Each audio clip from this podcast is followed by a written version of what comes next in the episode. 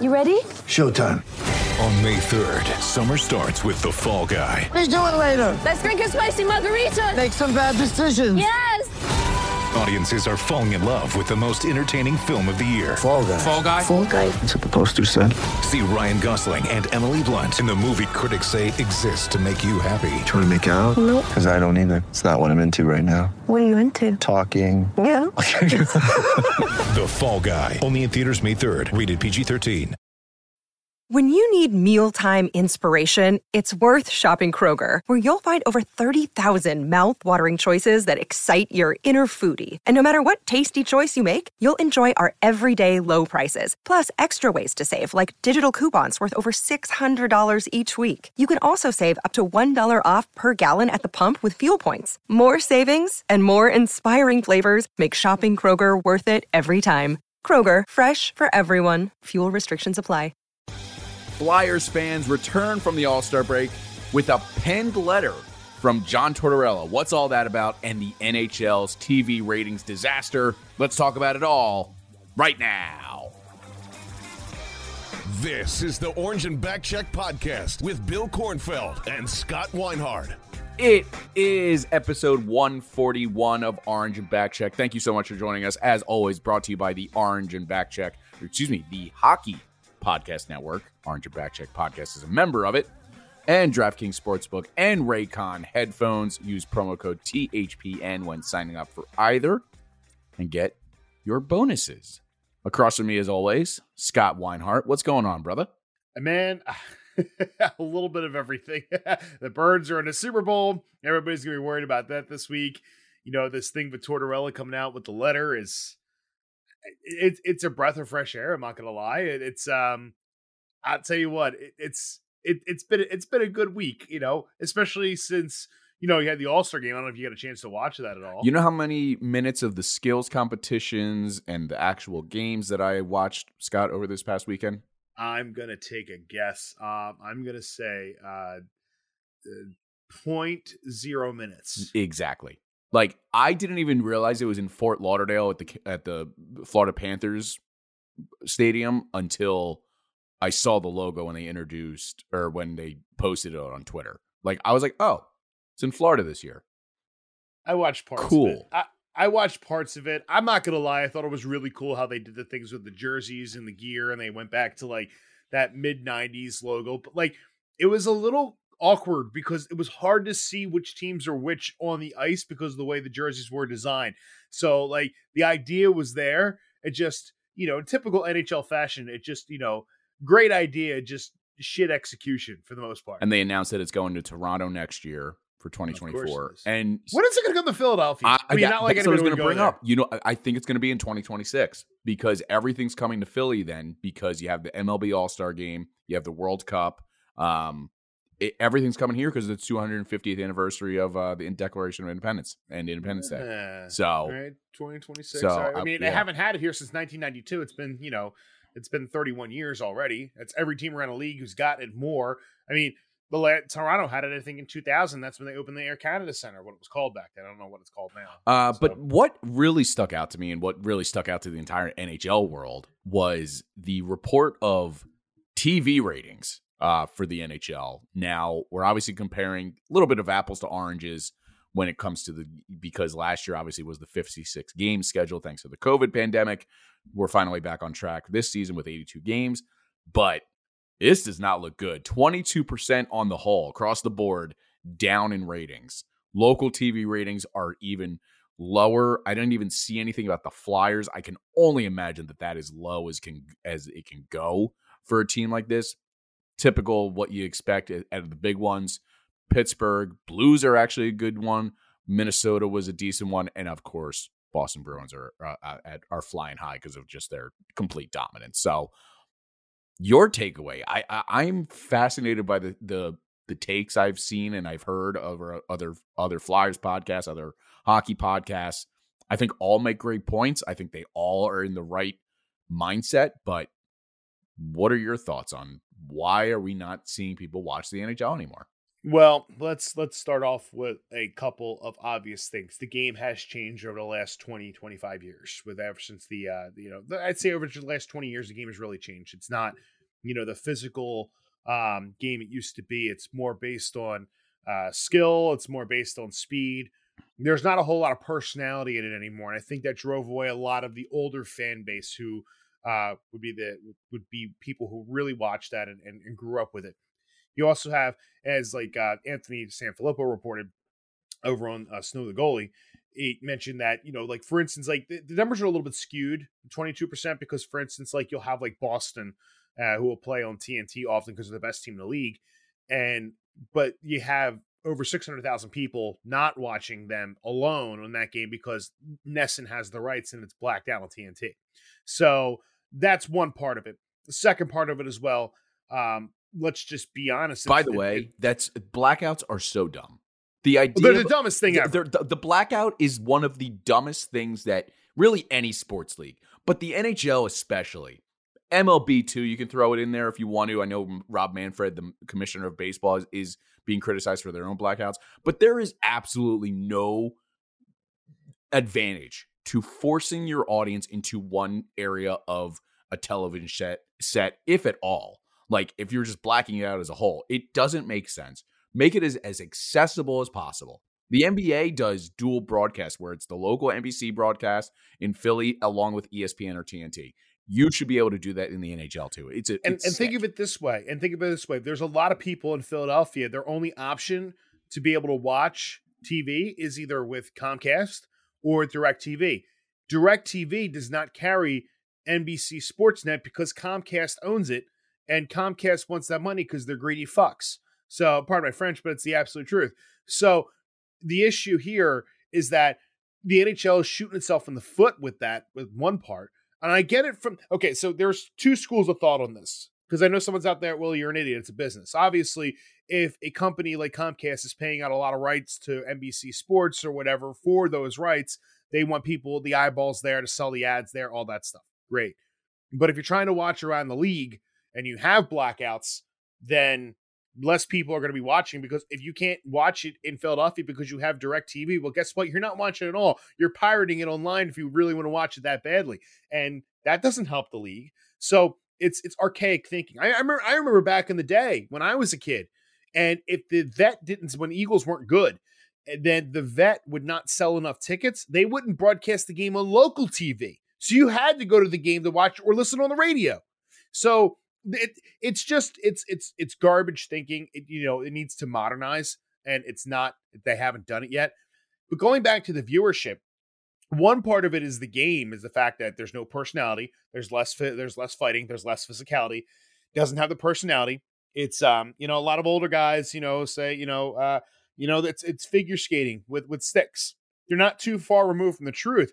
People want action, but the issue is is that hockey has become so expensive to get into the arena to begin with is that you can't take a family of four and go without blowing at least 500 bucks. Like I remember back in the day when they had the Phantoms across the street and they'd be like, "Hey, four tickets, four hot dogs and four sodas for 44 bucks." You could go out and enjoy that. You know what I mean? You could take your family out there have a night out and enjoy a hockey game and get kids into it.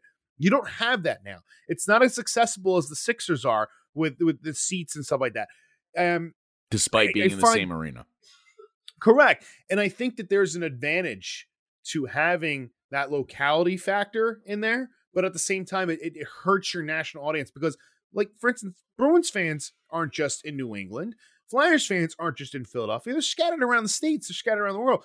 But the bigger problem is, too, is that there's some games like with ESPN Plus that you have to have a subscription to in order to watch a game, a, regular game. And I think that's so ass backwards of what the league, yes, it makes the money. And I, of course, ESPN wants to push their product. But when you force people who want to watch a game to not be able to watch it except exclusively on an app or have to watch it on their local channel and they have no other options, guess what? People are going to go through the trouble because hockey is still a niche sport. So people are not going to go through the trouble to be able to watch hockey if they don't really care about it that much. So that I'm not surprised that the league is down 22%. In fact, I hate to say it, it's good because I think that with in the last decade since the last lockout, the owners have gotten so They already are greedy. Don't get me wrong.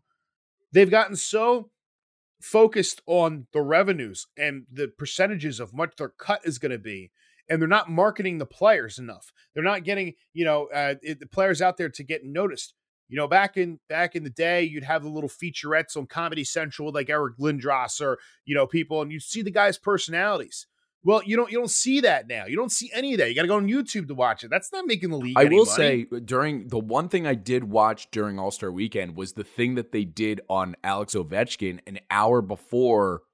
I want to say the skills competition started on how he's gonna he's right up against Wayne Gretzky on goal scoring record. Uh, at at the time he's now at eight twelve. I think obviously Gretzky's at eight ninety four. That was fascinating. That was the most intricate thing that they did all weekend, and it had nothing to do with the product on the ice. So to your point, like that, getting those inside views of how because they touched on his 2016 uh, Stanley Cup win when you got to see him have the greatest greatest Stanley Cup celebration that I've seen in my lifetime. It was awesome. I can't wait. Stand. Uh, yeah, did a keg stand uh, and, and all of it. Like I want a flyer to do that. I can't wait to see Scott Laughton do that on Broad Street. I really can't. I hope that that happens. But being able to watch the insight on how Ovechkin said, he said this line, and I'm based on your reaction, I'm guessing you didn't watch it. No, I haven't watched it yet. No. He said, the go- if the goalie makes a save, he's just lucky. If he gets, if he doesn't, if he doesn't make the save, that's that. That's a goal. Like that is Ovechkin's mindset, and you have nothing but appreciation for him. Yeah, I mean, you know, you know that shot's coming off the circle every single time. Everybody knows it's coming, but you can't get there because it's blowing it past you. But that's, but that's the thing is like Bill, like you, you make a great point because he is he is one of the, the the most dynamic player to ever play the game of hockey. Now look, Connor McDavid may be the best overall player out there right now, but nobody has come close to touching Gretzky's record, and this guy's probably going to break it. And you know, I understand he's been the fa- one of the faces of the NHL for the last 17 years. I get it. Him and Crosby, McDavid now, you MacKinnon, you know, like a 1A type deal my my problem is is that th- there should be more of that. You got to see more of that on a national stage. People know of Ovechkin, they know what he scores a lot of goals, but they don't know about Ovechkin himself. You don't get these in-depth players where you feel like you have a connection like you do with guys like on the football field or in the baseball stadium or in the NBA. And maybe because their rosters are small, but you you know every player out there on the Eagles and when they make a tackle, when they make a play. You know, they they do so many things in the NHL where it just doesn't doesn't you're not you're not you're not marketing your assets. Your assets are your players. And they have personalities and they're funny guys, but they get so closed off into that damn locker room and it keeps so much into that locker room. And I feel like it, it, it, people don't make that personal connection. It's not like with the bullies back in the day where people felt like they were a blue collar team that go out there that'll go out with drink beers at Rexy's after the bar at, at the bar after the game. They would they would hang with you. They'd be a part of the community we don't see enough of that from the NHL enough. We, they have community initiatives, but they're not entrenched in the community like other teams are. And the problem is it's so overexpanded now that 32 teams in the NHL is just way too much. And some of them in the shit markets like Arizona. I'm sorry, there's no damn excuse for an NHL team be playing at a 5,000 seat stadium at a college. That's reason why the NHL is in the situation it's in is because it's so goddamn stubborn with the ownership and with Gary Bettman and then pushing these specific markets when nobody wants to watch it there in the first place. Now I understand.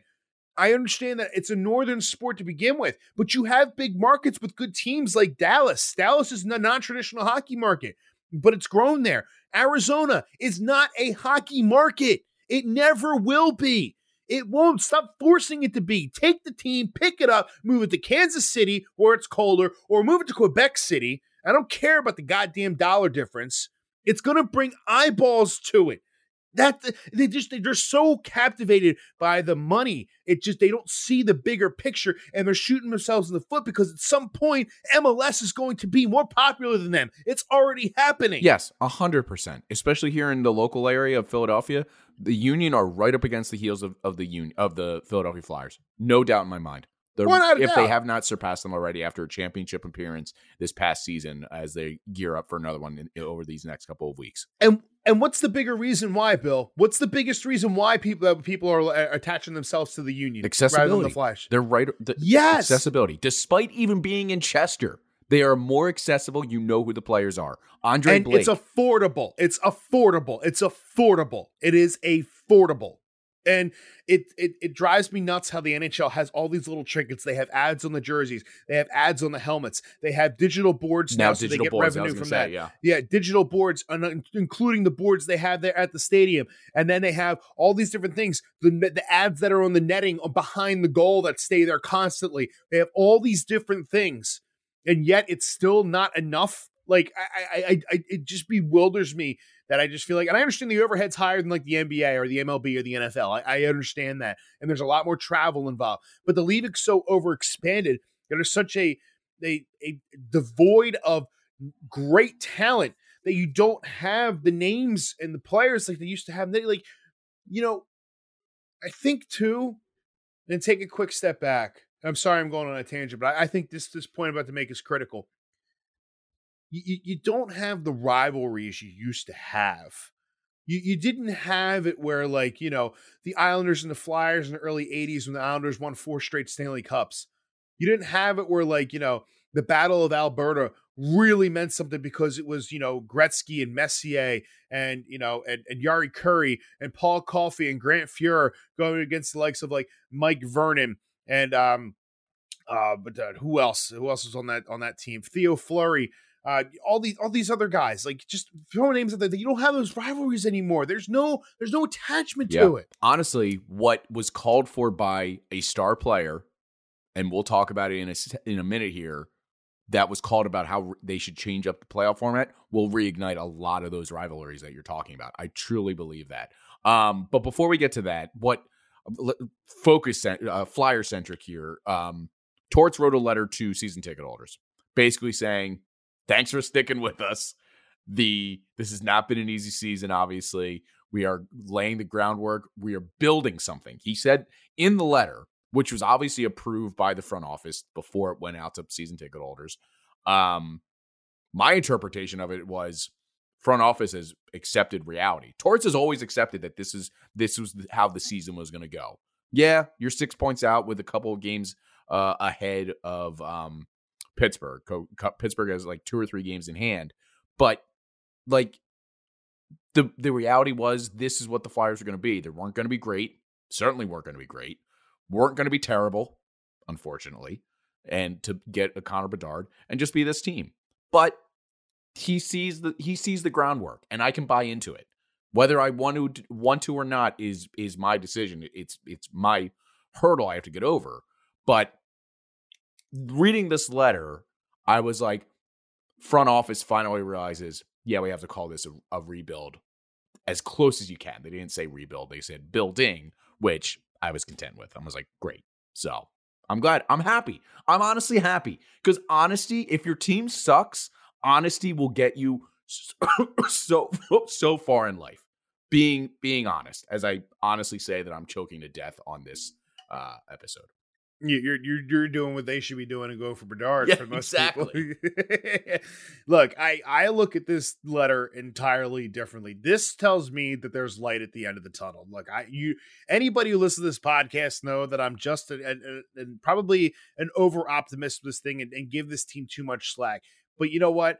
I, I just see the game differently than a lot of other people do, and that's and that's honestly the truth. And I see the game oh, the way I see it. Um, you know, maybe it's because I grew up playing goal and just I've always seen the game differently. But when I say when I see this, I'm not going to lie to you, and I want to be clear about this. We're not there yet. This year was the first step in building the future of the Flyers and restoring our reputation as one of the most respected teams in hockey. That tells me there's light at the end of the tunnel. I, I, I, I know they're not there yet. I didn't expect them to come out the way they say and say, "Hey, we fixed it. We fixed our shit. We're going to be great now." No, I think it's setting the expectation of saying, like, guys, like we're on progress. We're on track. It's going to take a little more time. And what I mean by a little more time is I'm not talking about tearing the whole thing down and rebuilding, eh, you know, retooling or what, eh, a couple episodes. back Whatever whatever, whatever, phrase we whatever yeah. frame you want to use, you know, whatever aggressive retool, whatever. they are building something. What they're building is the identity that this team has been missing for over a decade. I don't necessarily view this whole thing as a mission of a rebuild. I view it as they're they're looking at this and saying we are building a foundation to get this team to where the fans and the front office wants it to go, and and then we're on the right track of it.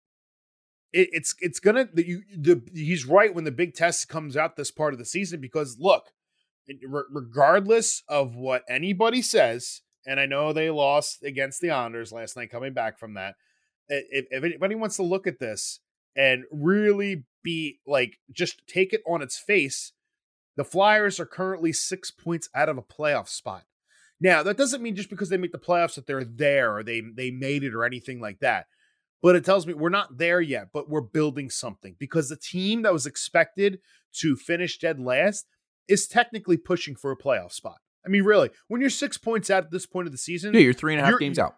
Yeah, I mean that's not bad at all to be where you're at when you're what 52 games into a season. Yeah, so 52 games yeah, in, you're 21, 22, and 9. You know, it, it things stranger things have happened. Now you won't you won't get the top wild card, but you're in you're in the fight for that second wild yeah, card. just to get demolished by Boston. That's great. And it, it, what that you know what though? I wouldn't appreciate. I like. I would. I don't know. Would Would you really enjoy that? Like that. That's really what it comes down. Would you really enjoy getting demolished by Boston in in the first round of the playoffs? I'm glad you brought that up because would I be happy with this team being swept in three games? No. 40. Uh, I, oh, yes, it's, I know. Yeah, I'm yeah, same yeah, point because Boston's that good. Yeah, yeah, No, I would not like to see that. But you know what I would like to see? I would like to see this team take that step and say, you know what, we pushed, we got there.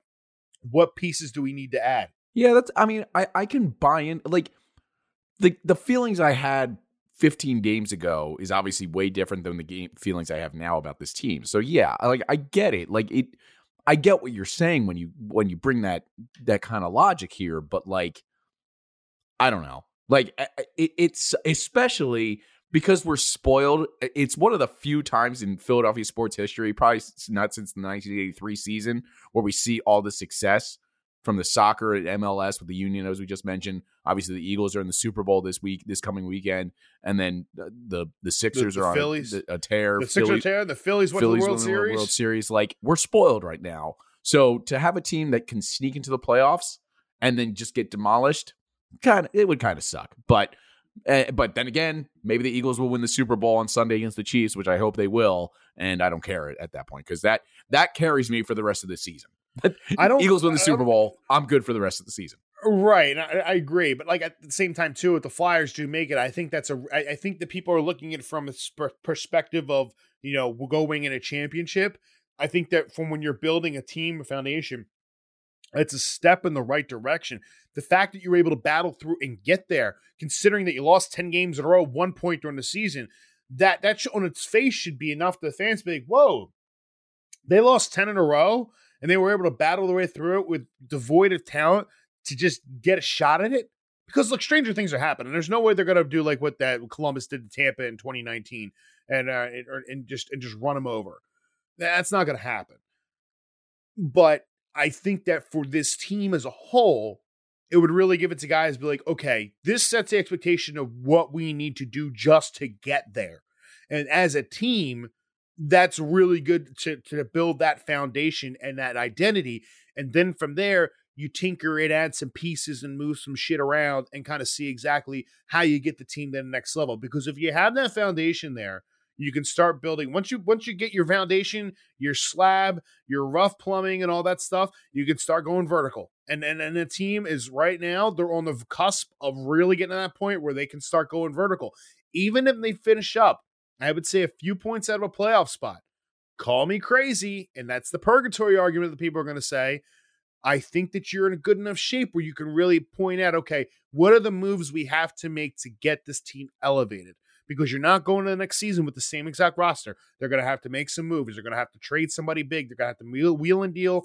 Someone's going to do it, whether it's Fletcher, whether it's Briere, whether it's someone they bring back out from the outside if they get to that point that's that's the next step for this team, and I really think that this letter really captures that. I, think hope, it's man. really important. I, I, I really do. Call me uh, being an optimist all of a sudden because of again because of the Eagles, because of the Phillies, because of the Union, Sixers, all of it. I just want him to succeed. Like do something to make it entertaining. And to- reading towards his letter, I like that the front office is accepting reality on what their team stands at, but you also have something to build off of. That's really what it comes down to. Correct. Um, Agreed. And speaking of the playoffs, before we get to what Sidney Crosby of all people, who I actually agree with on, on a, almost a hundred and fifty percent of what he had to say, How dare you agree with that? I man. know, but I agree with him. Crosby Uh, before we get to that, this episode, as always, is brought to you by DraftKings Sportsbook. And are you ready, Philadelphia, for the biggest Sunday in sports? DraftKings Sportsbook, Sportsbook, an official sports betting partner of the NFL. Super Bowl 57 is here, and it has all the Super Bowl action you need. New customers can bet just $5 and get 200 in bonus bets instantly. Plus, all customers can get in on the Super Bowl 57 excitement with DraftKings Happy Hour Super Boosts.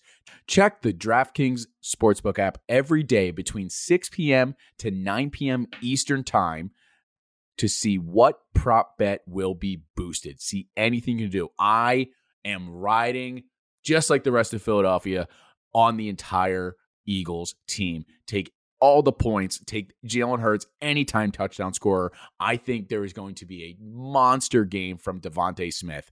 Pick it all, and you could join in. See if you get get some boost somewhere. You never know. Maybe DeVonta Smith gets the uh, first time anytime touchdown scorer boost them up. Let's see what happens. Download the DraftKings Sportsbook app and use promo code THPN. New customers can bet $5 on Super Bowl 57 and get 200 in bonus bets instantly. Only at DraftKings Sportsbook with promo code THPN. Minimum age and eligibility restrictions apply. See show notes for details. This episode is also brought to you by Raycon headphones. This time of year, we're still in the first quarter, so you're still working on those New Year's resolutions.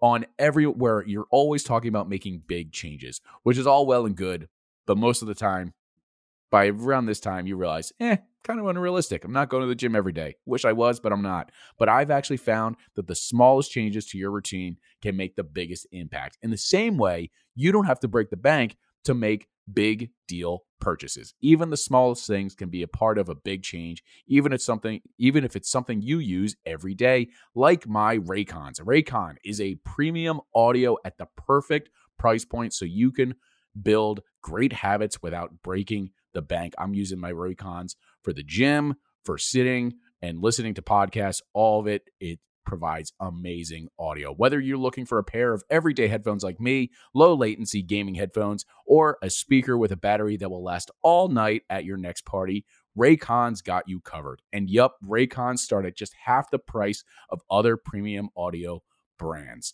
So you don't have to choose between products. You can get one of each or a pair and a spare and still pay less than what you would with some of the other guys. Even if you know you'll love your Raycons as much as I do, Raycon wants to make sure you feel great about your purchase. They offer buy now, pay later options. I always do that.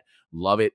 Every purchase has an easy and free guarantee, free return guarantee, that is, and you can get a bunch of features three customizable sound profiles, earbud top functions, noise isolation, so much more, even waterproof. Get ready and to buy something small with a big impact, go to buyraycon.com slash THPN today to get 15% off your Raycons order. That's buyraycon.com slash THPN to score 15% off buyraycon.com slash THPN. You had something, Scott? Yeah, yeah. You know, I forgot to mention this while we were going through and talking about uh, the All Star game. I want you to watch this clip of it. Oh, I, I can't Yeah, believe we, we- we- forgot we- this. this is why Yeah, TV ratings are terrible. This, this, this, is this is this is brutal. This is absolutely brutal. Now, let let me set the stage for you. Okay, NHL All Star game. Okay, the biggest stars in the NHL are on the ice on a three on three tournament. There's three guys on the ice. Okay, from each side. Not hard to kind of figure out who's out there. You know, TV guys, they have the spotter. So you ever watch like Merrill Reese and like how he does it? They have a guy with binoculars looking at the player, pointing at the thing on the roster, all that stuff. Bill, I'm going to play something for you that's just an absolute embarrassment for for the for for ESPN, and it just shows how out of touch they are and why. God damn it, they should have brought back Gary Thorne. Check this out. Okay, look who has the puck. Over. It's Connor McDavid. He has the puck. Okay. Kaprizov played it off. Carlson back for the goal. Beautiful passing. And the Pacific is on the board on the goal by Kirill Kaprizov. What? K- Kirill Kaprizov scored the goal. No, that was he wasn't clearly Connor McDavid. That's my point, Bill. Like that's the top ESPN announcer, Sean McDonough, and he uh. the best player in the league is confusing with Kirill Kaprizov. Like McDavid looks nothing like Kirill Kaprizov when you look at the back of the jersey. Are, are you kidding me? Like, are you kid? Are you that out of touch? Like, do you, do you not do your homework? Do you not look at that? Kirill freaking Kaprizov was not even on the ice during this whole freaking thing, and yet it's it. They, and and here's the worst part: when the clip starts, guess whose name is over his head? It says McDavid. you can't tell me you can't have a monitor next to you to look and see. Oh wait, I guess that says Kirill Kaprizov in French. I don't know. I I, I don't understand. It's it, it's just an absolute atrocity. I don't blame people for not watching because you know, frankly, that that's not that's not. Yes, it's a, it's a gaff by someone. I get it, but you, you got to pay closer attention. That you can't mix up the biggest name of the NHL because I saw that. I was like, what the hell's wrong with these people? Yeah, it's it's and rant. Yeah, no, it's it's terrible. There was a time I I it had to have been NBC. It was early on in Giroux's career, and they were mistaking him for another Giroux. They kept call. I don't even remember what the first player's name, what the or the what the players that they were mistaking him for his first name was, but they shared a last name, and it was Giroux, and it was the most infuriating thing because it takes three and a half seconds to identify the right player, and they sometimes just don't take the effort. But the, the, the numbers are big enough. It's, if you can't see the name, you can see the numbers. I mean, you can look down at your little sheet there if you do enough prep there. But I, that's inexcusable. Yeah. That's absolutely inexcusable. It's terrible. I mean, it's a mistake. I get it. But that's inexcusable when it's McDavid. Speaking of mistakes, I think one of the biggest mistakes the NHL ever did after the realignment, after incorporating Seattle Kraken into this, or excuse me, the Las Vegas Knights into this, was the conference and division realignment to reward divisions over conferences. So they and they rechanged they changed up how the uh how the division is seated, how the playoffs are seated, everything. And now we now have Sidney Crosby, top-notch player obviously, on the back end of his career sadly. Um and I know that might sound blasphemous, but it is sad because he's one of the best players to ever play the game. Right. He brings a lot of attention to the league. Absolutely. Um, calling for a return to the one to eight format. If I'm Gary Bettman, I implement it this season. Now, obviously, you probably can't because of the NHLPA and all that, but the one to eight format was the best thing that they had going, and they blew it up just to blow it up. I didn't understand it. There's no reason where it's almost impossible almost impossible for to see a division a conference finals be Edmonton or Calgary or Pittsburgh, Washington or mm-hmm. Pittsburgh, mm-hmm. New York or Pittsburgh, mm-hmm. Philadelphia. It's almost mm-hmm. impossible. You mm-hmm. have to have one of them be in the top 3 and one of them be in the division. Return to the 1 through 8. Enough of this emph- I could give a flying shit about the Metropolitan Division. I don't care. It's like treat it like the NBA. The Atlantic Division and the Metropolitan Divisions do not matter. If you want to make them matter, fine. Do one through do this one through three, three thing, then determine the the the two wild cards. But the one through three determines the first six seeds, just like you did in in the one through eight format.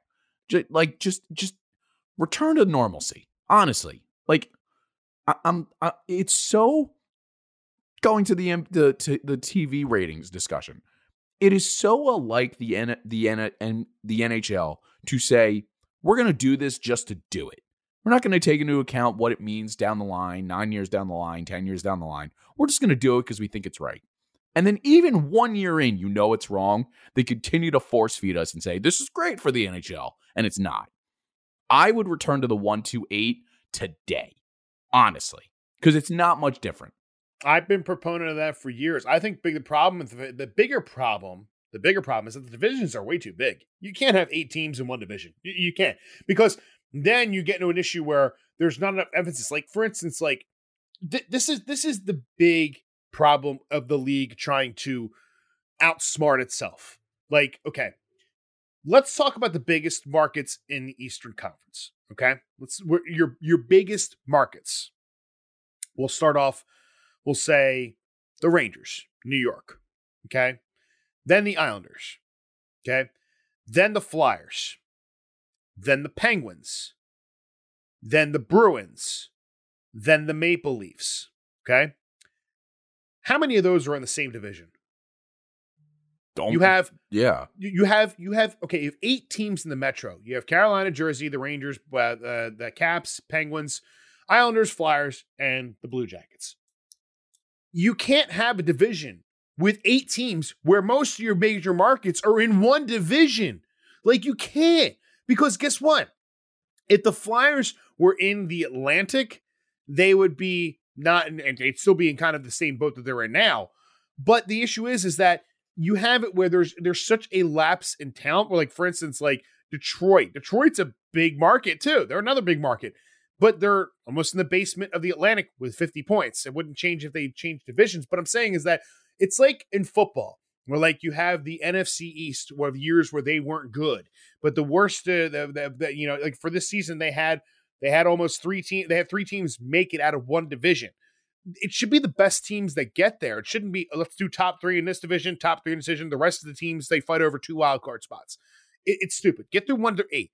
Make it where the points matter, and you get and, and, and not worry about positioning and the wild card and all that stuff. Because the issue is that when you get to the playoffs, and if you look at if the playoffs started today, you would have Carolina, I'm sorry, you'd have Boston versus Pittsburgh, and you have Carolina versus uh, Washington. Okay. Guess what you're having in the first round? You're having the Rangers and the Devils. Then you're having Toronto and Tampa again in the first round. Like you have the same playoff matchups each year. Now I understand in the 90s the Flyers played the the, the Sabres a lot in the 90s in the first rounds for a couple years. Yeah, and in the were, 2000s, yeah. yeah. Yeah. Okay, those things are going to happen, but they're in different divisions, so they're not seeing each other as often. If you split them into four divisions, you know, in each side, like you do have the AFC and the NFC, you know what I mean? They have the NFC East, NFC North, NFC South, and West, and you have all those divisions. You do the same thing in hockey. Well, guess what? Yeah, you're still going to have some matchups. You could put a premium on those divisional matchups and then still have it where the points matter like it used to be. The one through eight seed is the best because you get in, you get in. Like, look at the Kings in 20, 20 uh, 2012. The Kings were pretty much out and out of it. They get in in the last couple days, and they go and win the Stanley Cup as an eight seed. Like, yes, teams get hot, but like the wild card, it's it's too weighted because now you have what you have the rest of it. You have uh, seven teams one, two, three, four, five, six, seven teams, basically eight teams vying for two spots. Eh, there's no there's not enough separation in there for those teams to to really have it really make it really competitive. It's just you get all your if you have like for instance your top seed, your second and third place teams, you have one big matchup that you're not saving for the later rounds. So all like like you know say the the Penguins were in second place and Caps were in third. Well, guess what? You have one of your biggest rivalries in the first round, which I think is just absolute garbage. You want them in the later rounds to get eyeballs on them. Yeah, exactly. Like that's really what it comes down to. Like th- these these high end division in division rivalries, or at this point it would be geography, geography uh, rivalries, whatever you want to call it, should be the Eastern Conference Final or the Western Conference Final. Like it, like it, it's not complicated, and it's honestly not that much different. Like uh, like just rattling it off real quick here. Boston would be the one seed. Carolina would be two. New Jersey would be three right now based on their regular overtime wins. Toronto Toronto would be four, T- Tampa Bay five, and New York Rangers six, Washington seven, Pittsburgh eight. Like that just make Boston versus Pittsburgh in round one is very enticing, and they're not in the same division right now. So it, it and it's a it's still a rivalry technically. Like it just made Washington versus Carolina very intriguing matchup. I don't know who would say no to that. Three verse six, like that's that's New Jersey Rangers. Okay, like that. If that's how it falls in that particular instance of one through eight, that's fine. You're not going to bitch and moan about it. Like it just doesn't make sense to me. If you look at the conference standings, the pretty much the way it's added up right now is that Carolina and the the matchups would be exactly the same because of the way the points are set up. But in the West, it's a little bit different because in the West you have if you're looking at the conference, let's see. So you have Dallas is your one seed and Calgary as your eight seed. So that would be your wild card two. Winnipeg as your two seed. And then let's see, Edmonton as your seven seed. So if you break it down in the wild card, or uh, your seven, no, they'd be the say be the seven seed. So like for instance, then they, but the issue is that like for instance, like Minnesota's in third in their division with 58 points. Edmonton has more points than them. Oh, I see. So I mean, yeah, yeah, yeah. Yes, that's what I'm saying is that that's that's the issue. So like the third, like if you look at the third, third place would be Seattle, and Seattle would play Edmonton.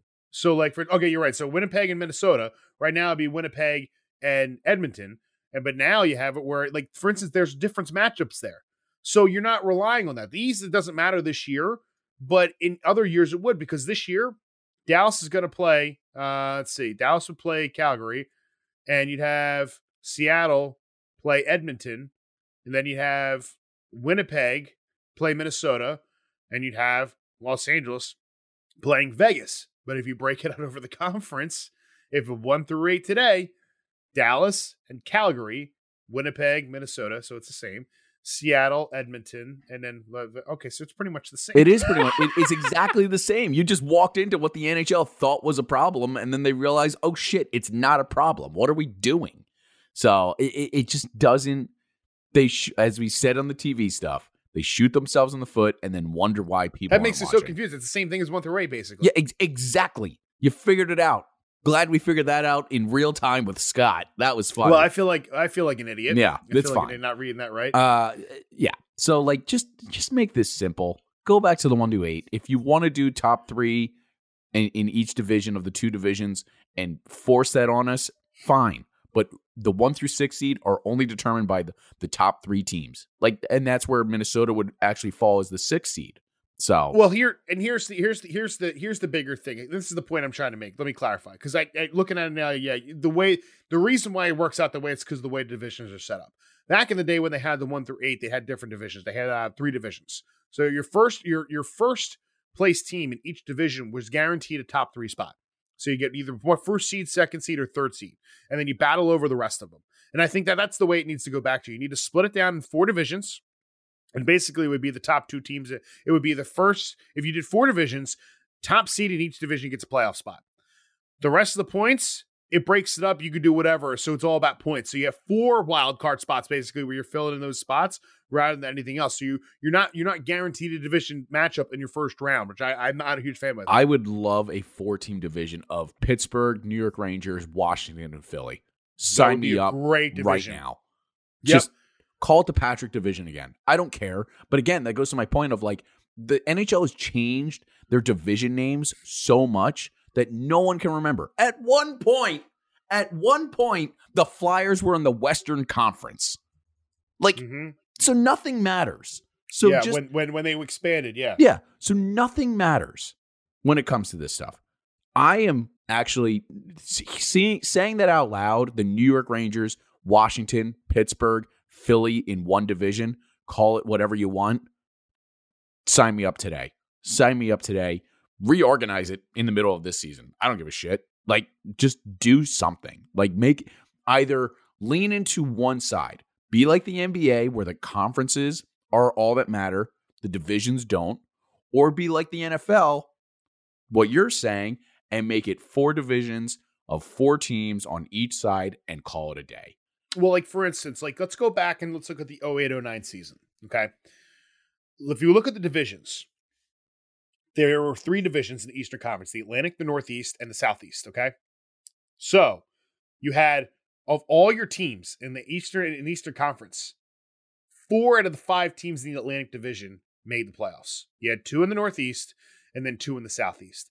That's what I'm saying is that there's a lot more play when you have the division split up like that because teams can vie over those points and do over the spots. It's not over, hey, you have to be a top six team and guarantee yourself in and then fight over two playoff spots. That that's not enough parity. You need it where you have an emphasis on the points. So yes, each winner of the division gets in. That's three different, and I have to do four now because of the math.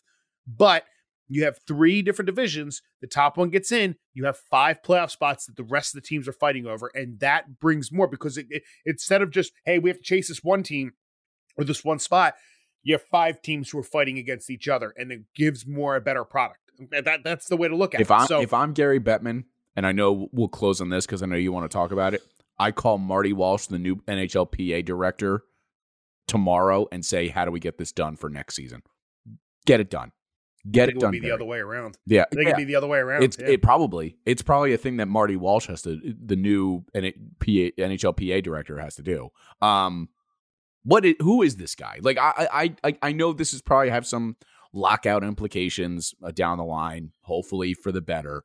But what's your take on Marty Walsh entering the NHLPA? Well, you know, I, I think it's odd because he's the former mayor of Boston. He's the current U.S. Labor Secretary. And after Biden addresses the nation tonight, then he can move on and, and take on this role.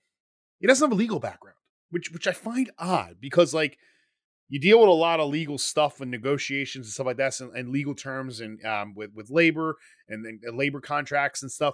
Um, I, I think that that's that's a strange thing, strange, strange thing to go about it. But the thing is, too, I think there was there was uh, you know word that was getting out there. Jeremy Jacobs uh, was uh, donated a lot to his campaigns back in the day. Jeremy Jacobs is the owner of the Boston Bruins, so that that probably is one of the reasons why his name was thrown out there. But gotta love it. It's just a strange thing. As someone who you know was one of the big driving forces of the lockout back in 2012, 2013. And, you know, I look at this and I, got to figure out what it means for the NHL and the NHLPA. The league needs to fix a lot. First of all, you know, you have you, you have to figure out ways to ge- generate more revenue because the contracts are really laying behind. I mean, for instance, and this is why it's important is that the top players are actually making less now. Like Connor McDavid has the highest contract in the NHL right now. He's got he signed eight year, hundred million dollar contract in 2017. Now that sounds like a lot of money. Eight years is the maximum contract uh, length that you can do in 2017. So it's around 14 million a year. In 2008, Ovechkin signed a 13 year, $124 million contract. Yes, it's five more years and it's 24 million more dollars. But that's also if you factor in inflation, that's also a, a higher number. So the the the top player is actually somewhat being paid less. The top player in the league is making less than Ovechkin was 15 years ago. So the league has to figure something out, and hopefully, with Donald Fehr retiring, they can go in and actually at the next negotiations have things a little bit cleaner, maybe get more revenue back from the owners because a 50-50 split in the revenue sharing that goes on the CBA right now it's not a permanent fix for the league. It's not fixing the league's problems. You know, especially when you have like after 2013 lockout when when uh, Craig Leipold, the owner of the Minnesota Wild, wanted a 13 or a rollback on salaries after signing Parise, Zach Parise, and Ryan Suter to 13 year, 96 million dollar deals right before the lockout happened. So that that's that's part of the issue that I have with the whole thing is that players, their league doesn't market enough. They have missed opportunities to make more money and to compensate some of the top stars in the league, like top stars in the league. So hopefully the new face of the NHLPA can do something about that in the next CBA when it comes up. I think in what, five or six years? Yeah, So- something so like that. good- It- Yeah. It, it, it was actually a smart idea during the second lockout, third lockout, technically under Gary Bettman, that they actually go long term this time. So they did. He's lost two full seasons under his under his um under his uh what's it called under his leadership. Two full seasons. Yeah, great, great job, J- great job, Gary. Um, yeah. So we'll see. What what can you do for us, Marty? How can you Yeah. help us? First by realign and split up the divisions and have them point go through one through eight. That way you fight over four playoff spots and not just two. All right, that is going to do it. Episode 141 of Orange and Backcheck. Make sure you are following us on all social channels Twitter, Facebook, Instagram, at O Backcheck on Twitter, at O Backcheck Podcast on Instagram. Thank you so much for listening. Orange and Backcheck at gmail.com. Thank you to the Hockey Podcast Network. And sign up. It's your last chance. Super Bowl weekend is coming up. Go Birds. Uh, Dra- DraftKings Sportsbook hashtag, or excuse me, yeah, promo code THPN when signing up to get the bonus offer of betting $5 as a new customer, and you get $200 in instant bets. Enjoy it. Go Birds. E A G L E S. Eagles. Nice. Appreciated that one. That was a good one.